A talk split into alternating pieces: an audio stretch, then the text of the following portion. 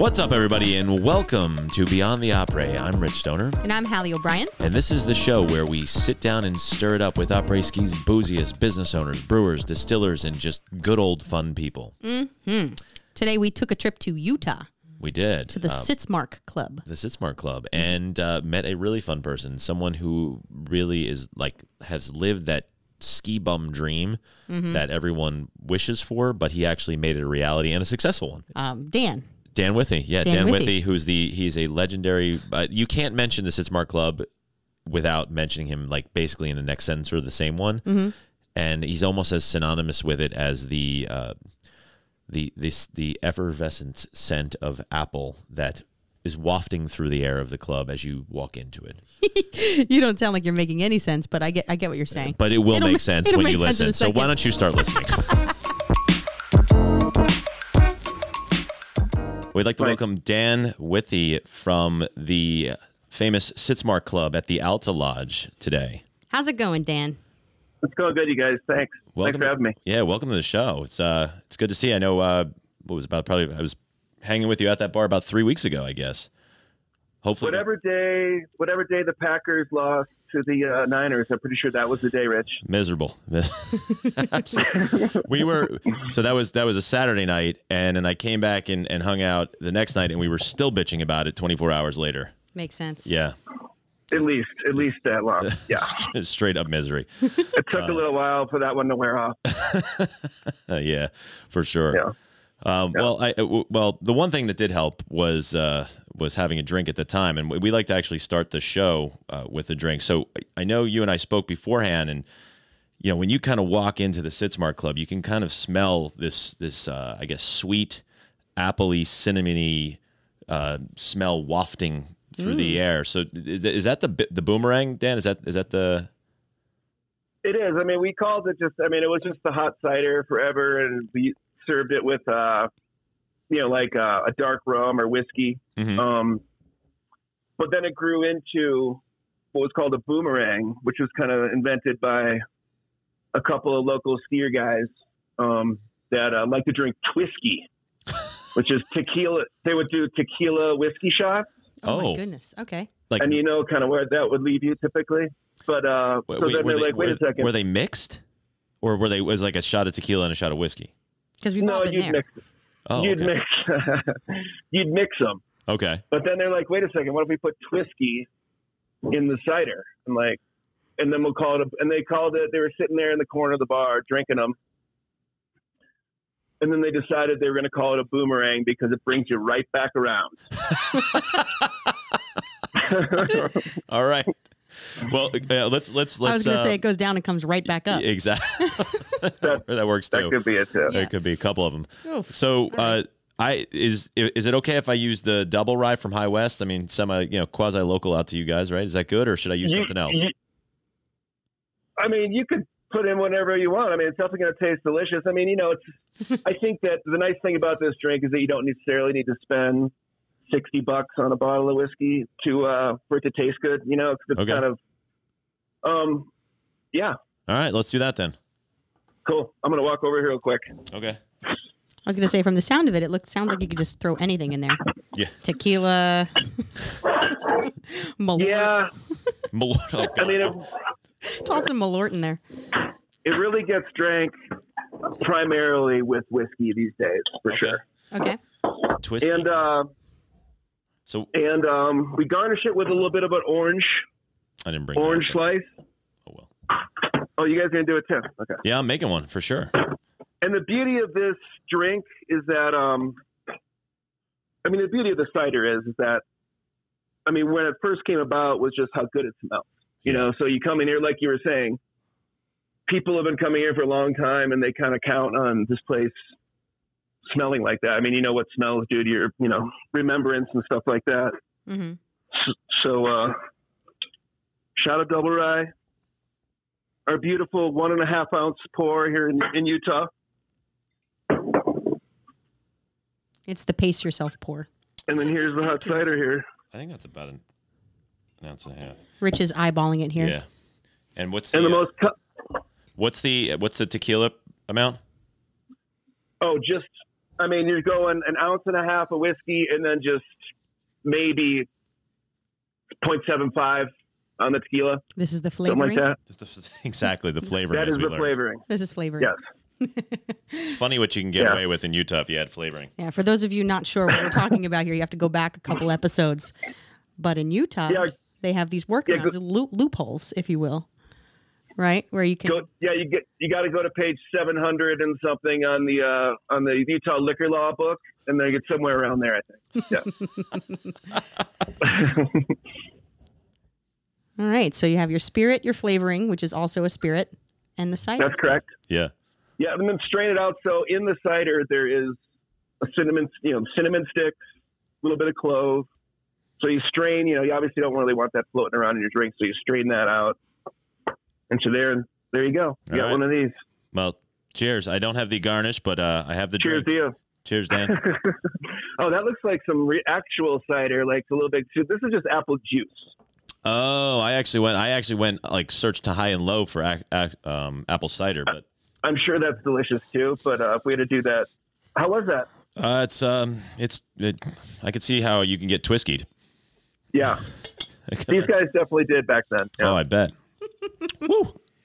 Well, right. I haven't had a sip of one of those in probably 20 10 years. I remember asking you that. You drink these? He goes, no, but everybody loves them.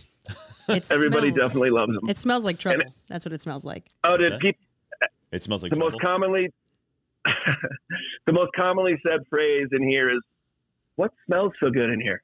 I mean, mm. that really is so. Yeah, that's Yeah, where it starts right there. So usually he's got like two, like his, you know, like almost like coffee pots uh, sitting there, like being heated on, you know, on the bar, like you know, consistent. here. Yeah, there you go, staying, you know, staying warm There you go. Ooh. And, Yeah. and that's the that's where that that uh, smell, that beautiful smell, comes from as you walk in the bar. There's got to be nothing better than being greeted with that smell in like that warmth, Yeah, you know, after a day on the mountain. absolutely. That is that is definitely the goal. Yeah, for sure, Yeah, for sure. But way better than smelling somebody's armpits after a long day of skiing. yeah, I try not to make a habit of yeah. that. No, no, I- we avoid that like the plague. Sometimes you don't have a choice. This is a really small bar. It's- Fair enough. Fair enough. Yeah, yeah. Woo.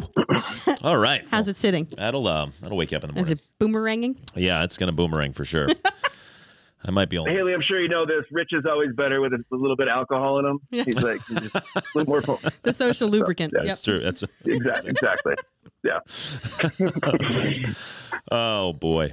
So uh, if y'all haven't figured out, Dan, Dan, well, you know I'm a Packers fan. Dan's a big Packers fan. So, and uh, for me, it's it has nothing to do with me growing up in Wisconsin, but for Dan, uh, that could possibly be the case. So why don't you tell everyone like where you're from and and you know uh, like where'd you grow up skiing? Like Wisconsin, the big you know the big hills of Wisconsin.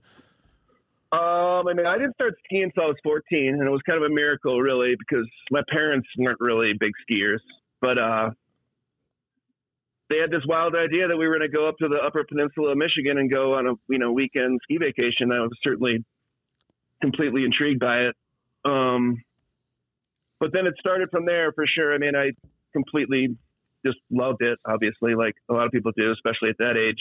And uh, yeah, so no, I grew up in southeastern Wisconsin, and then you know by my junior year, I started to pretty much ski full time. Kind of started to free up my schedule of other things, so I could just go skiing all the time. And we skied at a little like 180 vertical foot hill called Ausblick. Hmm. Wow, is that in Wisconsin? So, oh yeah, it's right. It was right by my house, like you know, 20 minutes away from my house. So, but we skied. I mean, my brother and I, my junior and senior year, we skied like 82 days a year there, oh wow, Believe it or not. Nice. or 82 nights. Actually, is a better way to put it. there you go. It's usually night skiing. I could picture But, that. yeah. And then as far as like was there like a rope tow that just everybody grabs onto and just takes you up to the top or was more of a There was one. There was one ski lift, and it had 39. Cha- I remember it had 39 chairs on it. I love this. so yeah, no rope tow.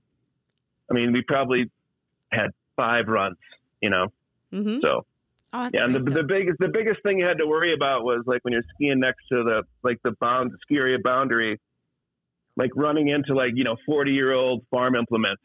Like you know some old plow that got stuck right next to the side right there, something like that. You don't want to run into one of those. no. So, Oh, yeah. So was it So, like yeah, was it someone's old farm that they just basically had a hill on and they turned it into a ski? Because I mean that that's not uncommon, right? Isn't there? I feel like there was actually there's a resort in Maine. Well, I wouldn't call it a resort, a ski area in Maine that was an old farm that ultimately just reopened like last week after being closed for 40 years. Where I mean, everything in Wisconsin was an old farm at some point, I think.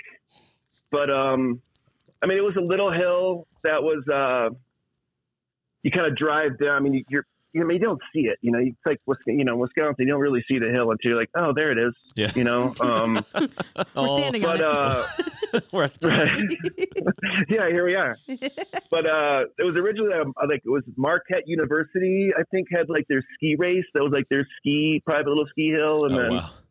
I mean, there's a lot of little ski hills in Wisconsin and Michigan and Minnesota. I mean, that's kind of crazy, really. Yeah. Well, we had Yeah. um we had the GM from Granite Peak on earlier the, this winter, which I guess that's Wisconsin's biggest uh, biggest. Yeah, Granite Peak used to be called Rib Mountain when I was growing up, but Yeah. I mean, that they that's where they would do like the uh, like the state champion ski racing and stuff like that. The steepest spot for sure, Yeah. and that's I mean that's more of a mountain than you know where I grew up, obviously. Well, it's got. I mean, I think it has like 700 vertical, something like that. Which you could have some fun on 700 vertical feet.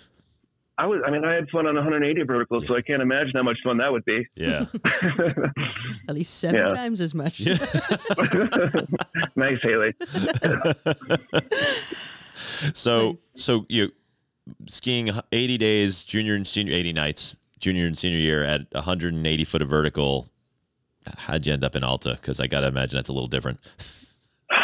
I mean, I knew I loved skiing, so that you know when I went to college, I obviously couldn't ski as much. Um, Where'd you go to I was living. I, I was going to school in Minneapolis at the University of Minnesota, and uh, you know, after my junior year, my buddy and, and I thought that we should go and you know just go skiing for a, a season, and uh, came out here, and um, it snowed like 800 inches my first year out here, and I pretty much just, and I mean, I love skiing. I love ski culture. I mean, I love reading ski magazines and watching ski movies, and um, just coming out here and like be kind of becoming a real skier definitely was pretty uh pretty addictive. My parents are very cool. They came out and you know saw how happy I was. They didn't give me too much shit about uh you know coming out here and you know getting away from college for a little bit. So it was good.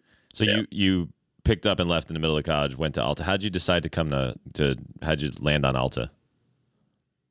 Well, that's kind of a funny story. I mean, I had never skied here, and my buddy, uh, who actually was just visiting recently, and I we did a shot to this at some point. We cheers to this. Like, I mean, if he'd have said, "Let's go to Winter Park," you know, I would have been completely down. You know, so I mean, the fact that he chose to come out here and we ended up at Alta was pretty fortuitous, you know, for sure. And it definitely wasn't my decision. It was more of just we were ready to go anywhere, and then I just I do feel like I landed in the right spot though. I mean, I That was I a can hell, hell of a sometimes wonder- choice.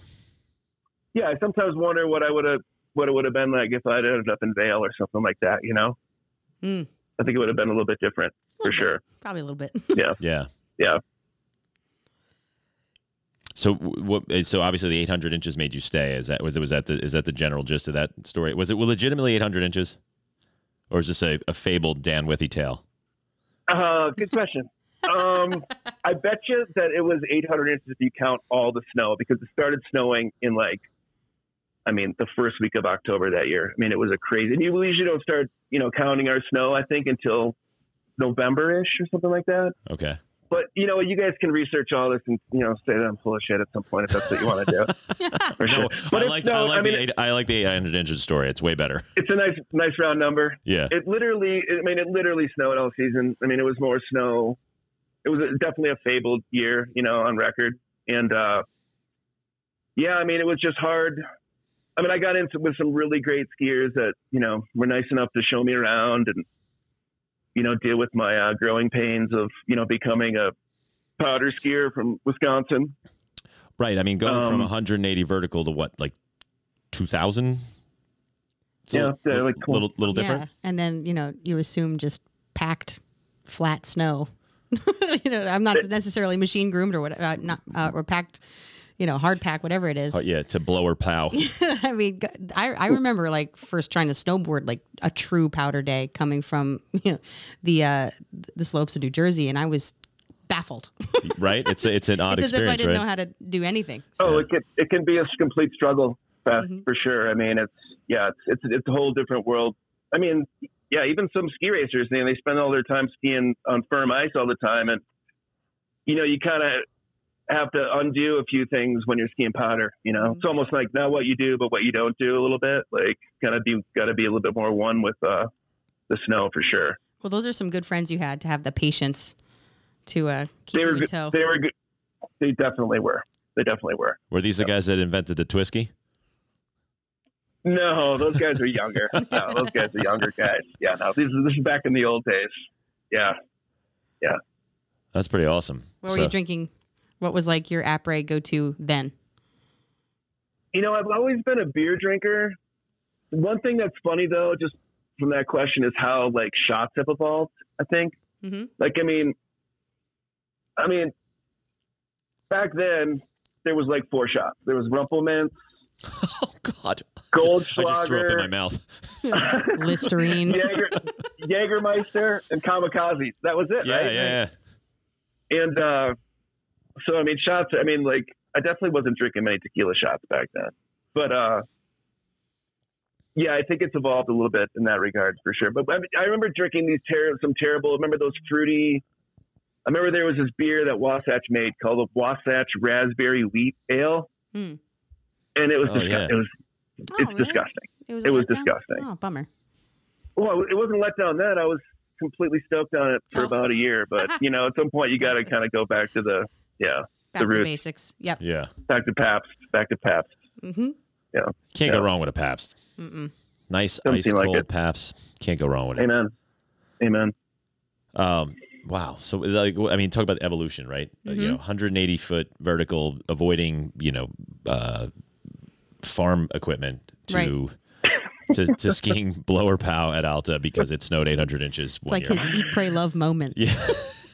It's pretty great. Yeah, I, I felt like I'd arrived in the right spot for sure, So this and was just the whole the whole Go, culture of it too. I'm sorry, the, yeah, the whole culture of it too was just, you know, just being inundated in like what, like absolutely real ski culture. You know, was is pretty awesome. Just being surrounded by skiers that, you know, I mean, that you don't always see them on movies, and I'm not saying like specifically those guys, but I'm just saying like amazing skiers that you're like, whoa, I didn't, I never saw anybody ski this good. Right. You know and like you hope maybe someday I can ski that good, you know? well, I mean, and, it's, and there's something to that, right? Like the idea of just, you know, you can get good anywhere, obviously. I mean, like, I think Cochran's ski area in Vermont has- has proven that, right? Because how many Olympians have come out of that little Sure. place? But, but there's something to skiing Alta every day, right? Or skiing, uh, you know, I don't know, the, the Palisades, uh, Tahoe, or, you know, like that steep, real, like challenging terrain, right? That, that, you you really learn and adjust and make yourself better. I I mean, it's I mean, I guess it's like anything, right? Absolutely. And I mean, I was just a completely open book as far as like just, you know, what could I do to ski better? Sure. And, you know, how could I get better? And, you know, you're, un- again, like we were talking about before, like undoing a lot of bad habits, Right. like that just from, know, we're skiing down in Wisconsin, you know, it's a little, you know, there's not quite as many, um, factors, variables, I guess, you know, Right, stuff like that. yeah. Did you find that you needed to get different skis almost immediately, or did you stick with your skis from Wisconsin as long as you could? Yeah, what were you skiing? No, skiing I mean, back? I- What were you skiing back then? Like 210 Olins? I wasn't quite there yet. I was on a pair of 204 K2 ELCs, like the ones that uh, Plake was skiing on, and like Half Trip and those guys were skiing on and Blizzard of Oz. Right. Nice. Um, and they were, you know, they were great skis, but like you're saying, I mean, it, that you quickly like went up to 207s, 208s, 210s, and like, I mean, that's pretty much what we skied on until 1998. Wow. And we went from 212s to 193s, you know? wow. So that was what, Yeah. like 92, I think, if I, if I remember when you last night, but it was 92 you came out there, correct? Yep. And then you, when did you end up working at the Alta Lodge? So I worked at the Peruvian my first four seasons. Okay. and then uh, started working at the Alta Lodge in 90, 95, 96, or 96, 97, one of those two years. Yeah, like 96. So like basically the you know the, the the true ski bum kind of like move out to move out to a ski town, work at a ski you know ski bar, ski hotel, ski you know, and just you know and ski right like that the, like the, that that story right. Well, I know you know this, but I mean, I'm sure a lot of your listeners don't know this, but of how many employees that we have that live up here in Alta. Just because it snows so much, there's only one way in, one way out. Right. So, like, it's kind of, I mean, we pretty much a necessity to have a lot of our employees up here Sure. for when, you know, all hell breaks loose and it snows that much. Like, so they're up here. So, I mean, like, to your point, like, yeah, I mean, moved out here, worked at the Tree my first four years. I mean, all you're doing is you're at the lodge, you know, it's right there in front of you. You know, you work, you ski. You don't have a checkbook. You don't have, uh, nobody's sending you any bills except maybe the bar, you know, like once a month. um, For those of Yeah, you at it's home who don't know what the hell a checkbook is, um, you get them from the bank. It's paper Venmo. yeah, it's like it's exactly. nice. You actually had to fill in the dollar amount uh, with a pen, Oh, yeah. everybody, not your finger on What's the on pen? the uh, on the phone. Uh, my, yeah, your penmanship, my penmanship was so good back then. Yeah, exactly. oh man. So you, you so you went from that to then. I mean, you, I know you mentioned that you skied with some really great skiers, and and uh, you know, I guess over the years you probably continue to do that and hang out with some really great people. Um, and then. I, so how did you parlay that into because you're you are a, you know a professional you know big mountain skier like well, how did you parlay what you were doing into that like how did that transpire Um, I mean, first of all, Alta has a lot of great skiers, so there's a lot of that that just is always going on around here as far as photography and filming and um, that kind of thing. Mhm. Um, I mean, it was mostly just meeting.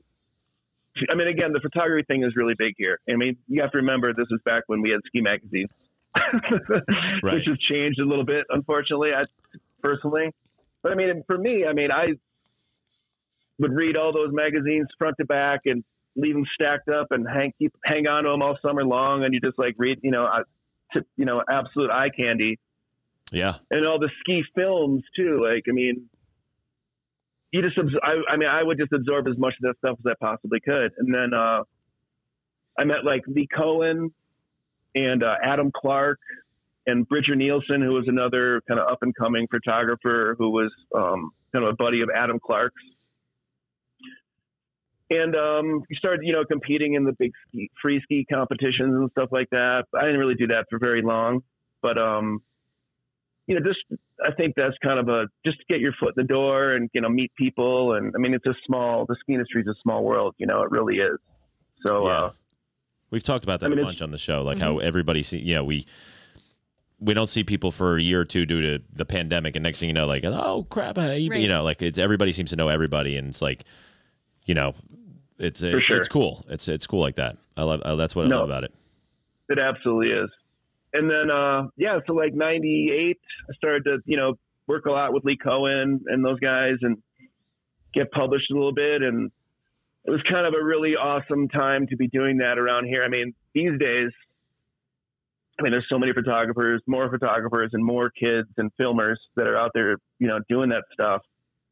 I mean, back then it was just a couple of us, and we would get early ups, and we would, you know, ski around with a photographer, and then he'd like, you know, unleash us, and we'd let us go, like, you know, get the goods for a while, and then we kind of come back and maybe like dip into the side country somewhere and shoot some more, you know, shots and stuff like that. You know, a lot of like hitting clips and that kind of thing, and yeah, I mean, it's just kind of that's kind of how it started, and then you know you pick up sponsors just so you can kind of keep the whole thing going, right? Like, Right.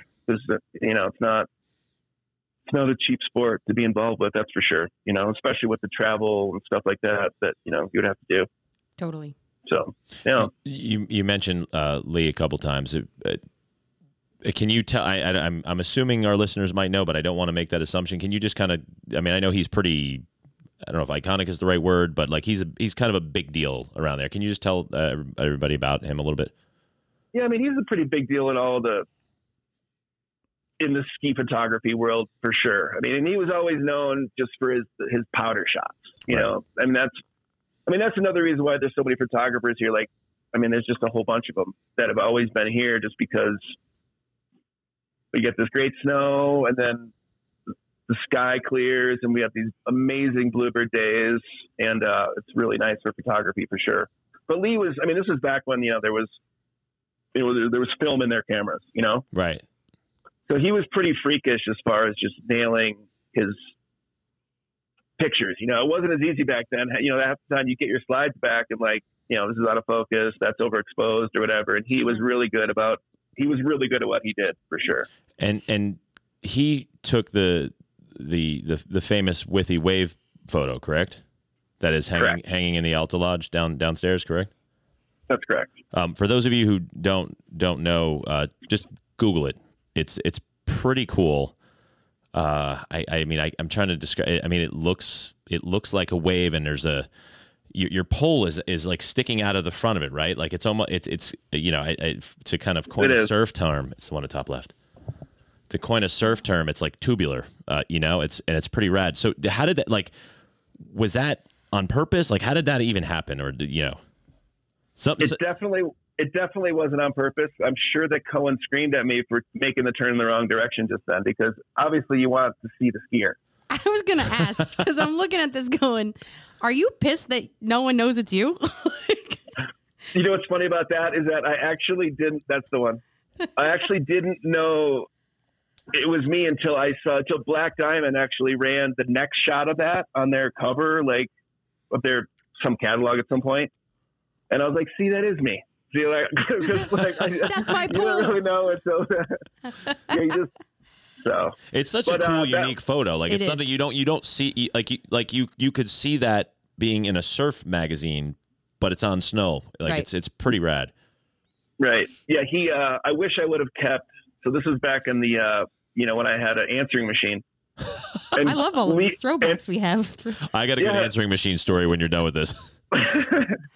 so uh, Lee goes and gets the you know gets the stuff developed, brings it back, and he's a really really really funny guy. Lee Cohen is really interesting cat, and uh, he left me the most hilarious message trying to describe what that picture was like. and I cannot do it justice, you know, trying to describe what Lee Cohen was, but I mean, it was really funny. I, that's something I really wish I would have somehow been able to hang on to for sure. yeah, he was freaking out. Yeah. It, I mean, it's a cool photo. Like like I said, if you if you're driving, don't look now. But when you do get when you do when you do stop, check it out. Just Google Withy Wave; it'll come right up. It's pretty rad. So, but yesterday we're driving. Uh, um, yeah, as I as I often do during the week, I'm driving my daughters from one sporting you know event to another, and my littlest, who's nine, uh, we're listening to uh, Lithium on Sirius XM, which is like the '90s like throwback kind of stuff. And you know, they have an interlude that says something about like like uh, coming coming home to that blinking light on your answering machine. And my uh, Charlotte, the the nine year old, she goes, "What's an answering machine?" and, and I go, I go, oh, and I tried to explain it to her. I was like, well, it's this like box that connects to your phone, it connects to your like house phone that has these recording devices in it, and like when people would call, and you know they, the hi, it's the Stoners, like uh, we're not here right now, but you can leave a message and we'll get back to you. Deet. And you know, then you'd come home and and and the, the light would be blinking, and you'd be all excited. Oh, somebody called! You know, and you'd hit the blinking light, and it would play it back for you. And you're like, she goes, oh, that's weird. Unbelievable. Yeah. Unbelievable. Why didn't you just tell her it's like voicemail? Uh, yeah, she, I don't even. Well, she doesn't have a phone, so I don't even know if she knows what Well, the hell guess that no is. one really makes calls either, Yeah, but like yeah. no one leaves voicemails. But Well, then it was crazy when the when it came out that like you could call your answering machine and get your messages over your phone. Remember that? That was like oh, that was that huge. was just yeah, that was uh, mind blowing. so i- is is that photo your is that like your favorite photo? Do you have others that you thought? I know you've been on a couple magazine covers. Like, uh, do you have others that you that you liked? And I'm, you know, we'll pretend Lee's not listening to this. Um, but Um, I I don't know if I've ever thought enough about having a favorite photo. Um, I think that I mean it's not even close at that. I mean, I have. I mean, I probably know 50 people that own that picture. oh wow, Like seriously. I mean, so I would think that's one of the more. I would think that that's the picture that Lee has probably gotten a copy of and sold more than anybody. oh you know. wow. Wow. But I don't know that. I don't know that. But yeah, I don't know. I never tried to. You know, whenever you got published, you were stoked. You know, Yeah. like it was just cool. You know, I mean, obviously the covers, the covers were the coolest thing. I mean, because I never ever thought that I'd be on the cover of Powder magazine. You know, like, I mean, it's it's just not n- nothing I ever like spent my time trying to think about until it, you know it kind of was happening. hmm So It's it's kind. of, I mean, like it's- like it's cool, right? Like It is, and I I have skiing seen that- 180 vert and Totally. to on the cover of Ski Magazine or Powder Magazine. Mm-hmm. And it's funny because I have seen that photo, but now knowing the backstory, it's so much cooler. You know, now knowing if the you want- person whose pole that is, it's really great. well, if you want to buy one, I know where you can get one. So, yeah, Perfect. yeah, yeah. Does it come with an answering machine? I could probably find one. I'll go down to the yeah the thrift store, and I bet you I'd scoop one of those up for you. Perfect. I'll write you a check. Yeah, All right. nice. Oh, well played. Well played. I could. This, let me tell you something. It's This- growing on you. It's it's growing on me, but it is it's warming. It's Very warm. Uh, I'll bet you it's warming. Yeah. I feel like my ears are gonna explode off. wow. Um. oh, Whew, twiskied. Yeah. I've seen this before. I've definitely seen this. This is why I avoided these when I was hanging out there. I was I drink mostly beer. Yeah, you're being pretty good. You're being Yeah. pretty good. Um, yeah, just being professional, Right. doing my après ski job. um, I, I so we you know. I guess I mean, it's been a long time since you and I first kind of connected with each other, and I, I'll never forget this. You told me in the, in the story that I did on you back then that you that you would you could uh, work four nights a week, ski seven days, and on a good day you could kick your boots off by three fifteen and have the bar open by four, which I, I, I would imagine many of our, our listeners are are like, wow, that's pretty fucking awesome. yeah. Um, so like, is that a pretty typical day? Like, what's a pretty typical day for you? Is like, is that fairly accurate? I mean, I remember you telling me that a while back. Time for a quick intermission. We'd like to thank Flylow for sponsoring this podcast. If you're searching for dependable ski and snowboard apparel that looks good in any situation, Flylow has you covered. The independent, homegrown, mountain raised brand knows how unforgiving and fun the mountains can be, and it builds gear to match. With Flylow gear keeping you comfortable on the mountain, taking another lap up the Skinner or catching the first and last chair of the day is an easy decision to make. Flylow gear was started by two friends who couldn't find the gear they needed for skiing day in and day out, so they decided to make it themselves.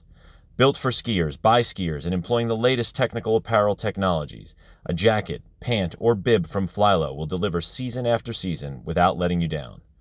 Flylow's extensive winter line for both men and women delivers premium gear without breaking the bank, and their growing year round collection includes versatile, trusted apparel for everyday life in the mountains. Find the right piece for you at your local ski retailer or online at flylowgear.com. And now it's time to take a quick trip to Utah. That's right, we'd like to thank our sponsor, Visit Park City.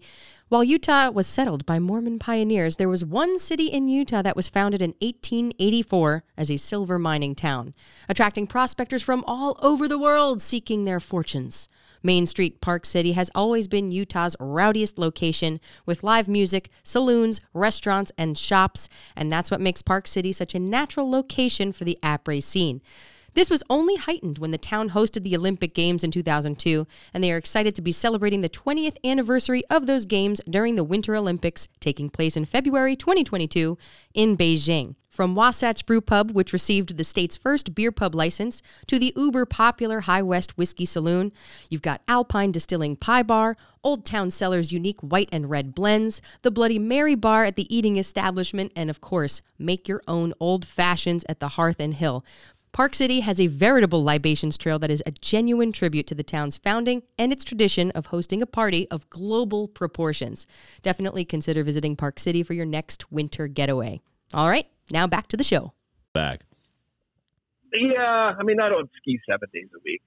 I mean, I'll, I mean, I ski seven plenty. I mean, I ski plenty of seven week days, but I mean, I'm it's not like I'm necessarily ski every day. I mean, back when I was living up here, for sure. I mean, I would ski that much, but I mean, this job gives me as much time on the hill as I could ever want, for sure. Um, And I mean, that's obviously been, you know, the point and the draw of it for all these years, for sure. Um, but yeah, no, I mean, I think more of a typical day. I mean, back then, like when you first when you first started skiing out here, I mean, the lifts were so much slower. Collins didn't go right up to the top like it does now. You'd have to like you know ride three, you know, two chairs to get to the and, top. and Collins is lightning fast too. Like Right. So I mean, these days, you know, you can easily ski four or five laps an hour. So I mean, three and a half, four hours, you can get plenty of skiing in. So, you know, and I'm older. You know, I'm not. I'm not definitely not 21 anymore. That's for sure. So, uh, I, But def- yeah, no, I I mean, definitely felt that when I skied at, at Alta. I was like, it's not Mount Snow. Put it that way. right. Yeah, but no, this is a great job for you know as a skier, and you know all the lodges up here do a pretty good job about. I mean, I always say there's really you know there's no reason to be working up here unless you're trying to get on the hill as much as you can because nobody works here for the money.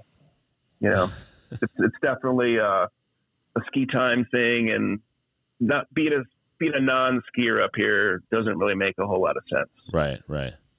What um it, I guess if if you were I mean you have uh, obviously a really cool backstory and the fact that you became you know a professionally you know professional athlete that has been featured in magazines and that you are you know and we're going to get into the the Sitzmark Club in a minute or two here but like you're I mean you're it's it's hard to mention the Sitzmark without you being mentioned in the same sentence. So like you've kind of you know made this this uh, kind of a reality that like the, the what everybody dreams of, what every skier or snowboarder dr- growing up dreams of, you've kind of made it into reality and a successful one. If you were to give our listeners a tip or two, like what, what would you say? Like what, what could you what could you tell them? A tip as far as As like an aspiring like I'm gonna go not I'm gonna leave college, hope for 800 inches. Uh, you know, at Alta and uh, never come back, you know, tip and make it and make it, you know, make it in, in this world. Like, what would you say? Oh man, I mean, I mean, if you love skiing and you want to inundate yourself with it, I think I think it's something that every skier should do. I mean, at least you know, because you can always go back, right? You can always go back. To, I mean, I say that to people that have been working here forever that want to go try something else. Like, you know, Alta's going to be here next year if you want to come back. You know what I mean? Like, so I mean, I think just take your shot for sure, you know, and just like check it out and hope. I mean, there's so much luck involved though too. I mean, Yeah. like I got luck. I got lucky with great snow. I mean, I have a really good buddy of mine that worked at this lodge for four years during like, and I forget the exact years, like maybe 2011 ish to through through 2015, where you know the snow just wasn't that great, and like They only had 400 inches. Yeah. Ugh. right, exactly, right. It's all, re- it's all it's all relative. Right, right. but uh yeah i don't know i mean there's only one way to do it right And you I mean- do it right. right yeah Well, I, I mean, the one thing I picked up just listening to you is you, you seem to have immersed yourself in it, right? Like you, you, you know, you talked about the the magazines and like keeping them and reading them, and you know, you kind of made it your your life, right? And, and I think that if it's something you want, whether it's skiing or you know, being a, I don't know, a basketball player, I whatever it is, uh, you know, being a writer, I, I, it doesn't matter. I think if you, you know, there's one thing to learn. Like if you immerse yourself in it, and you, if you want something so bad, make it, make it something that you know you go after and you do it all the time, right? And I mean, I think that's that's something that I picked that was- just listening to you.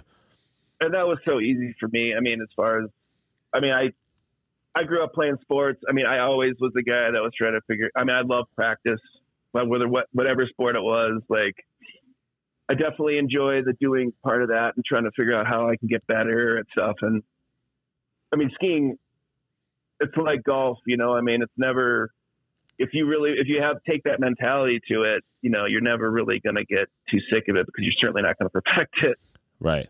so yeah Right. I mean, I'm sure you you too. I'm still always trying to like learn and see how I can get better at skiing. Like I just you know, there was one day a couple I guess it was about a month ago I was skiing and my wife turned to me and she's like, "What the hell is wrong with you?" And I'm like, "I'm skiing like shit today."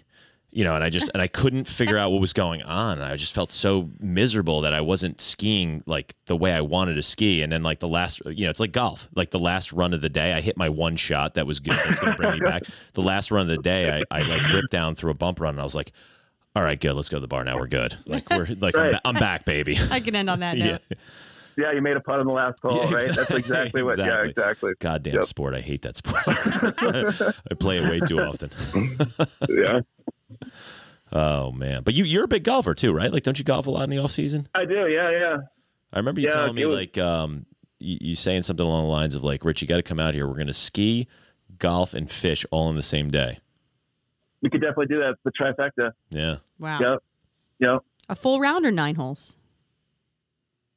I mean, you could you could do a full round if you wanted to fish that late, I guess. Because usually you would like you'd like ski ski first thing in the morning, maybe get out and you know tee off at like noonish. Mm-hmm. I mean, you could do that for sure. I usually don't. I, this wasn't something that I've ever specifically done. I my trifecta would usually be like golf, skiing, and drinking. Because you But can I fit drinking have- in throughout the entire time. Yeah. That's time management. I usually just do one at a time. Yeah. That's uh, or we could we could play golf and like you know like in Caddyshack. What was he doing? Uh, night putting. Just just putting at night. Putting at night.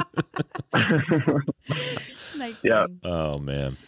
Um, all right. So I know we were talking earlier about the the Sitzmark Club, and it, you know it's it's uh, it is. I, I I guess would you? I mean, it's it's the second floor. Is that the second floor of the Alta Lodge? And like the main, but the old, Yeah. the original part of the Alta. So the Alta, for those of you who don't know, the Alta Lodge is is it's it's basically on Alta um, Alta Mountain and or the resort, and it was the Alta's original lodge, correct? Like back in 1940 or something like that. 1940. Yeah, I mean, I think the Alta Lodge and the Peruvian were built in the same summer. Okay. So, I mean, yeah, we're pretty. I mean, the original lodges, pretty much. Yeah, Well, we don't have the Peruvian on, so we have you on, so we're going with Thirty Lodge. Um, sounds good.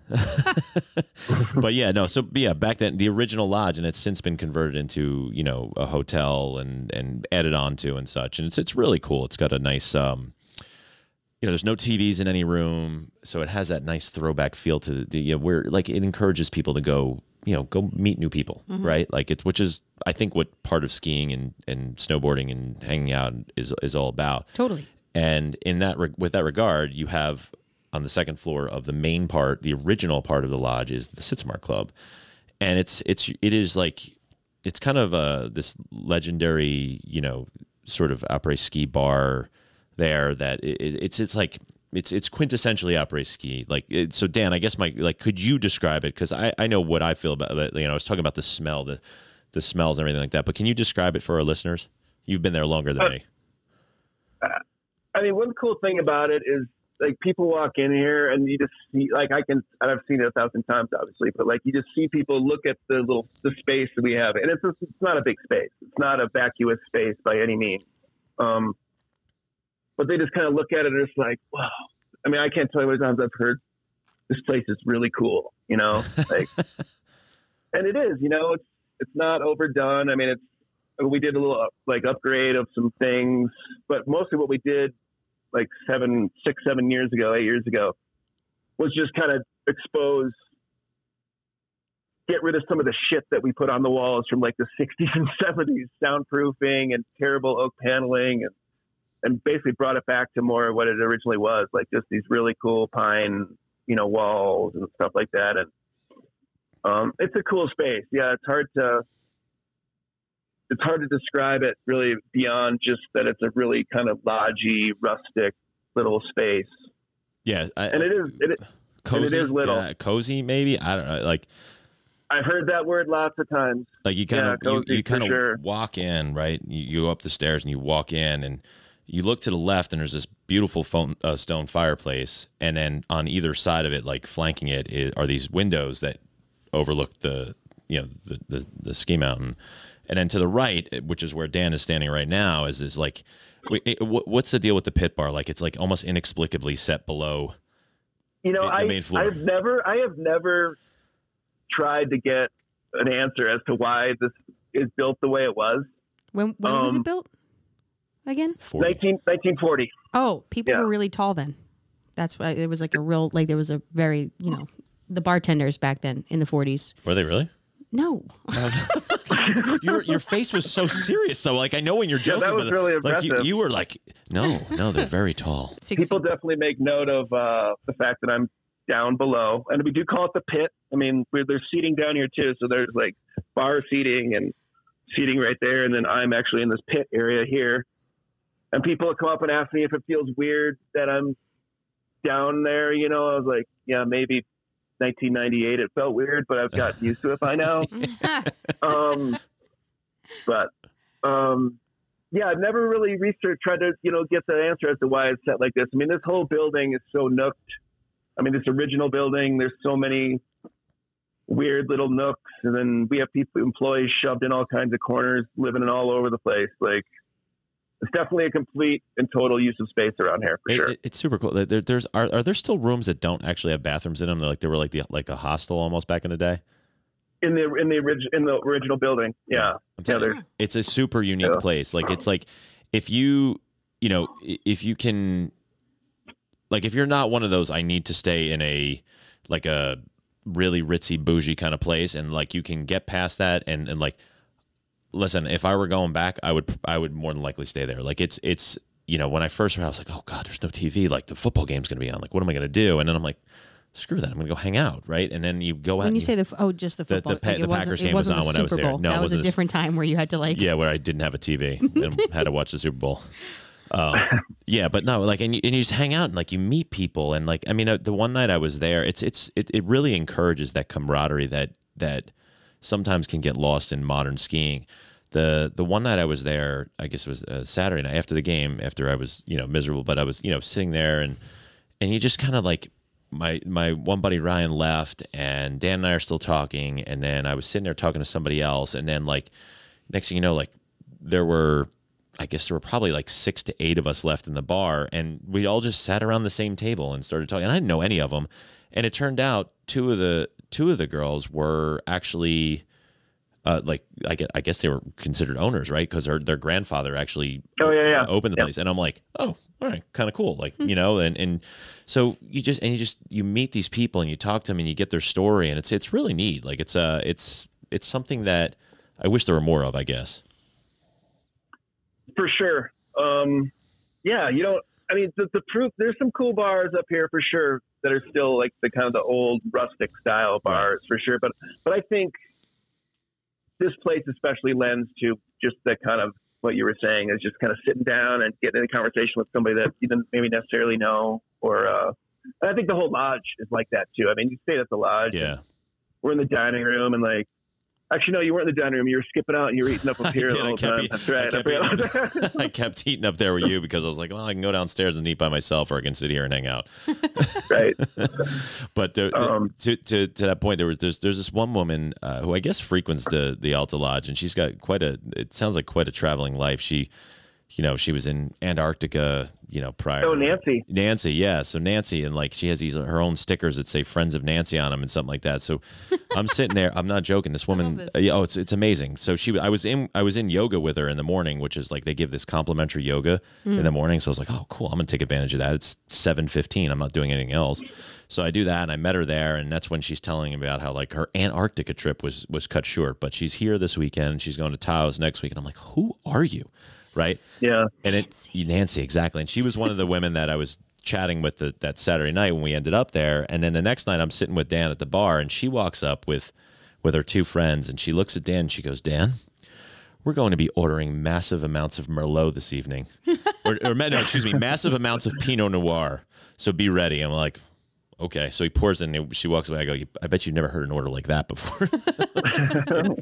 but she was great. She uh, she actually um, I you know I, I saw the sticker on your on your uh, your uh, shaker cup and I was like I need a friggin' friends of Nancy sticker and I walked over I was like Nancy come on like hanging out for two days like we're friends now how do I get one of these stickers she goes you really want one I was like yeah I want one goes, I'll send it to you I'm like awesome like so she like no joke a week later in my in the mail there's my friends of Nancy sticker No way, you got one? I did written and with a, with a Oh. um with a nice little note written on the Alta Lodge uh, notepad uh, stationery. Yeah, Look at that. Wow. So yeah, now That's I, pretty I like- heavy. I feel like I'm I'm kind of I've made it. You know, I think and- that describes the Sitzmark right there. I- you know what I mean? Talk about the camaraderie and stuff. Nancy's got swag.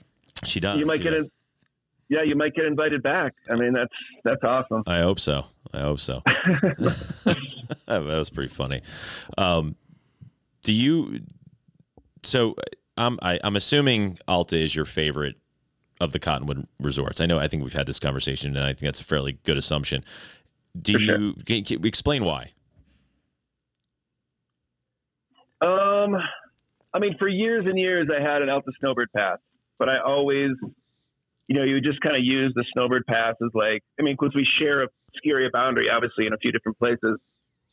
You just, I would just kind of use my Snowbird pass more as like, kind of just residual, like in lieu of like my Alta pass, basically, like drop, you know, ski Alta, then drop in a Snowbird, ski a few runs there when the White Pine Gates open, which is like their touring place you know, we used to go out there a lot.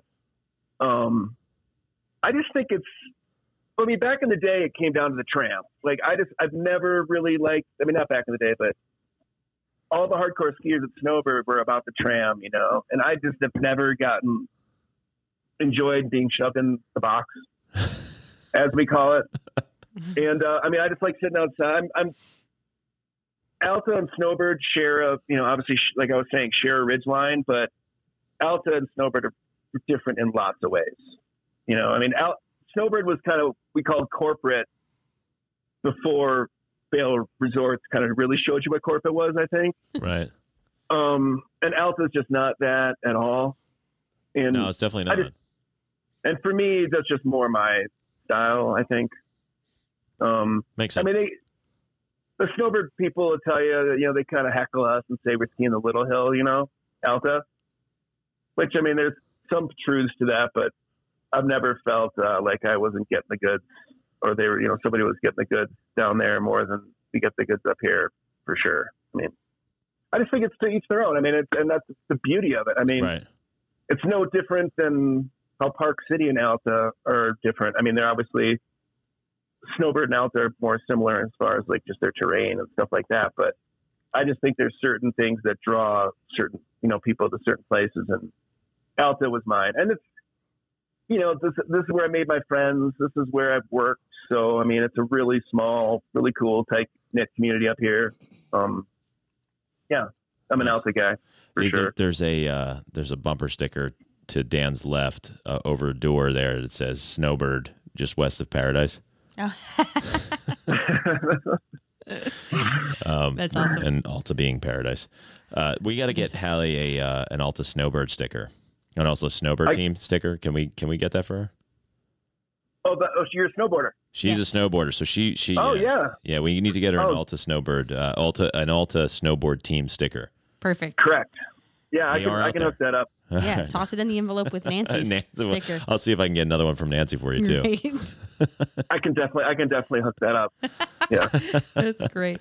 Do you have another Yeah. place outside of Alta that you like to ski? And it doesn't have to be in the Cottonwoods. Oh, I mean, yeah, I've I've been able I've been fortunate to like ski up at Alaska, up at the resort, like right outside of Anchorage in Oh, Girdwood nice. called Alyeska Resort, Yeah. Mhm. which is awesome. Um, really big, really steep.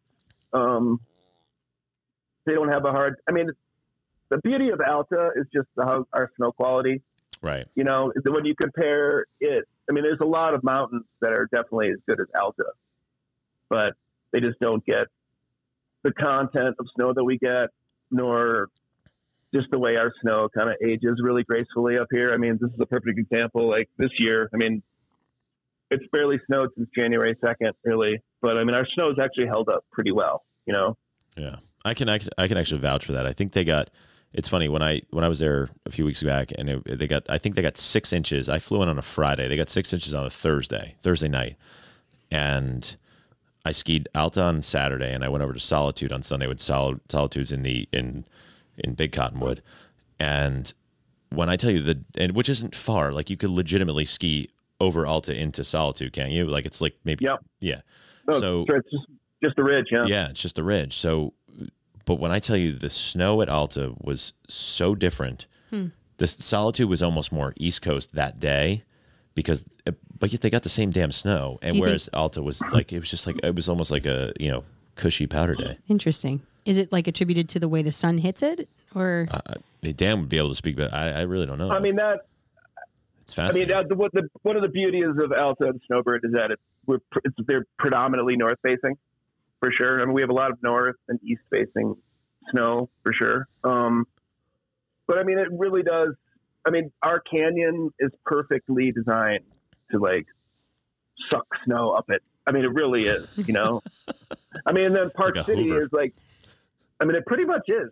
You know, and uh, look up the word orographics oh man.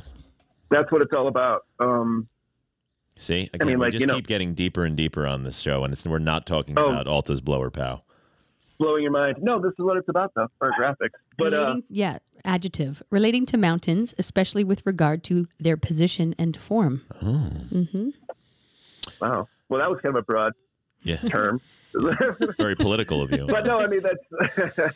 Thanks a lot. but I mean, like even even Park City. I mean, Park City's like on the leeward side. Yeah, they're like the leeward side of us. So you know, we get the storm, and they get like what the is shit. left, basically. Yeah, yeah, yeah. they're Like when uh, when I was at Park City in in December, I think they got we they got like twelve inches the day I was there, and I think you you all got about eighteen to twenty four. Like it's a major difference. It's weird how how it works, but I guess orographically it makes sense. Mm-hmm. You guys get the orographic jackpot. Nice. yes. Oh man! And with that, I think it's time, Hallie. What do you think? I think it's time I too. think it's- Do you remember which button it is? Oh crap! I'm gonna go with this one. Hit it. Oh my god! I nailed it. You did nail it. Yes. it. Dan, Yes. uh, we have a very special segment of the show uh, that's coming up right now. I'm going to let Hallie take it away because she does a far better job explaining it than I. Okay. All right, so this is called Hot Tub Talk. It's a rapid fire series of questions we ask all of our guests, and we just want you to answer as quickly as possible whatever pops into your mind first. Okay. All right, here we go. Number one, if you could choose one drink to enjoy for the rest of your life, what would it be? IPA. Oh shit. Are you guys still there? Yeah, we're here. Okay. the Oh Shit IPA. Who's that made by? no, I saw my face and I was like, oh shit. Oh, that must be one of those uh, Utah breweries. Damn it, Zoom. I'm a total I'm a total IPA snob. I mean, a good IPA and maybe a shot of tequila. That'd probably be pretty set. Nice. Yeah. Dig it. Uh, What is your favorite après ski appetizer? Nachos, wings, or other? I like guacamole. Chips and guacamole. Oh, we do really good guacamole up here Oh, when it's did- not I- COVID. Really? All right. Didn't Yeah. you guys used to have like I read that somewhere? Then you guys used to have like free chips or something like that pre-COVID. Oh yeah, chips and salsa, guacamole, all kinds of stuff. But those are uh, hummus. Damn pandemic. Oh my goodness, I know. Oh yeah. Oh, I'm curious about Coming this for the snacks. I know. Really, they took our snacks. It took our snacks. Took our- Some people need those snacks, man. They've been skiing around for six hours and they come in and, you know, haven't drank a glass of water all day, drink like three IPAs, and then all of a sudden they're wondering why they, you know, they're falling asleep with their ski pants on. Oh man, I'm curious about this next one. All right. We have had some some very interesting answers for this question. Yeah. What is the number of shot skis you've taken in your lifetime? Shot skis. I mean, I had to have done 20, 30 shot skis, I would guess. I think Uh, spoken all right, like a true good, professional. Good. Yeah. we got a zero Oh. last time around. Oh, that's a shame. Yeah. That's a real shame. If you don't, if you don't do anything beforehand, is it still called après ski? Oh, wow. I mean, I guess if you're hanging out with somebody that skied, maybe. Okay. Okay. Little caveat. Après ski by proxy. be Yeah, by proxy. ski. Just so you know, I do know people that come up with their ski clothes on and don't go skiing and go to the bar. I mean, uh, it, it's not like they do it like frequently, but it, it happens. The Alta Lodge doesn't happens. seem like the Lodge Bunny kind of place, though. No, no, it's not as much. Yeah, it's more of a. Yeah, that's yeah, that might be more maybe in other bars Yeah, and maybe a little more snowbirdy kind of thing or something like that. Yeah. West of Paradise. I don't think Nancy yeah, would exactly. do Nancy is not a lodge bunny. Lan- Oh, Nancy gets dude, out there and earns it. that. Nancy. Dude, Nancy it. in a million years would never do that. No. All right, and your our last question: overrated or underrated ski themed movies? Oh, underrated. I mean, I love I love them all. Honestly, Do you I have just do think you they- have a favorite? I mean, the hot tub time machine was priceless. I thought, Very, like, very good. absolutely priceless. Um, It doesn't get enough credit. It doesn't get enough credit. I- I, yeah, it's a I good was one. just talking to a guy who I take, who uh, his name is Colby. He's a boot fitter up here, ripping skier, great dude, and he's younger than I am, obviously. Um, and he didn't, he'd never seen Better Off Dead, and I was like, dude, do not come back in this bar until you see Better Off Dead. You have homework. Yeah, Oh, man. exactly. Has he been back? Um, he'll be back. He'll be back. He'll be back. I don't think I come need back. to twist his. Uh, I didn't need to twist his arm too much to watch that one. I don't think. I think I think it was a couple weeks ago. My wife and uh, oldest daughter were at uh, at a field hockey tournament in Florida, and my yeah, my little ones had gone to bed, and I'm like, I'm gonna watch Hot Dog, and I hadn't seen Hot Dog in God knows how long, and ah, it's just it just over delivers. I know it's a shame you can't watch that with the kids. No, You know, no, really no, no, no, no, no. I don't know that I'm ever watching that one with my daughters. That's that would No, be, I wouldn't. Yeah, it'd be weird. I don't know if I want to watch it with my wife. Well, it's the opening scene, dude. I mean, they get right to it. Yeah, yeah. There's no, get- yeah, there's no, uh, there's no sugarcoating anything. Oh my No. goodness. Yeah. No. That's a classic. It, I agree. I agree. That one never gets old for sure. Yeah. Yep. So, well, this was great, Dan. I appreciate you joining us today. Well, thanks you guys. I appreciate it. Yeah, thank you for sharing your stories. I love it. It's, Yeah, this uh, was fun. Yeah, you've uh, you've got a great story, and and uh, you know, I, I hopefully I'll make it out back again, uh, back out and hang out with you soon, and we can get we can get Hallie on the snowboard team out there at Alta, and and she'll come join us too for uh, little uh, little these Twiskies. Sounds whatever the like a hell- plan. Whatever the hell they are, Oh, nice that you did it. Yeah, I, I you you, know, I listen. If I had more than one, I wasn't making it home tonight. So Right. Good. Well, I'm glad that would have been tragic. yeah. All right. Cheers, Dan. Thanks a lot. We'll talk soon. Thanks, you guys. I appreciate it. Nice to meet you, Haley. Nice to meet you. Bye bye bye. I still can't believe he's the guy in that picture. I right, well, he's the pole in that picture. The po- It's I mean it's tubular, right? Like like I mean to you know, be a surf, you know, it's a surf term, but like it is it is a tubular picture. I guess that's why it's called the Withy Wave. I love it. I love it so much. I wonder if the pole filed for royalties. Because otherwise, it's getting the shaft. Oh my god. well, I'll they'd have here. to they'd I'll have to they'd out. have to write the pole a check. Oh, my my- goodness.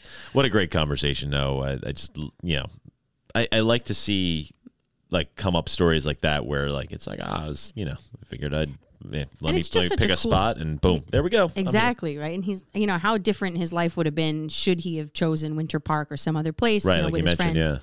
Um, but you know, more power to him. Dan seems very happy and very settled, and just like kind of one with everything that he's got going on out there. And the Sitzmark Club just looks like such a fun place where you meet some great people.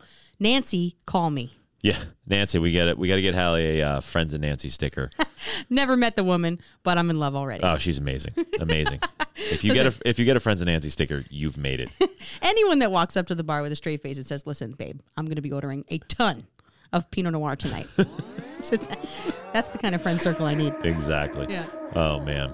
Um, well, yeah. Listen, uh, I don't have that kind of fun, but you can certainly follow me and and, and, If you want to be a friends of Rich, and hope and hope for the best. I'm at All About Opera on Instagram and Facebook. and I'm at Hallie O'Brien and at the Snow Report, guys. Thanks so much for listening. If you're listening on Apple Podcasts, drop a positive review. Let us know what you think of the show and who you'd like to have on next. And if you'd like to follow us both, we are at Beyond the Après. Till next time. Cheers.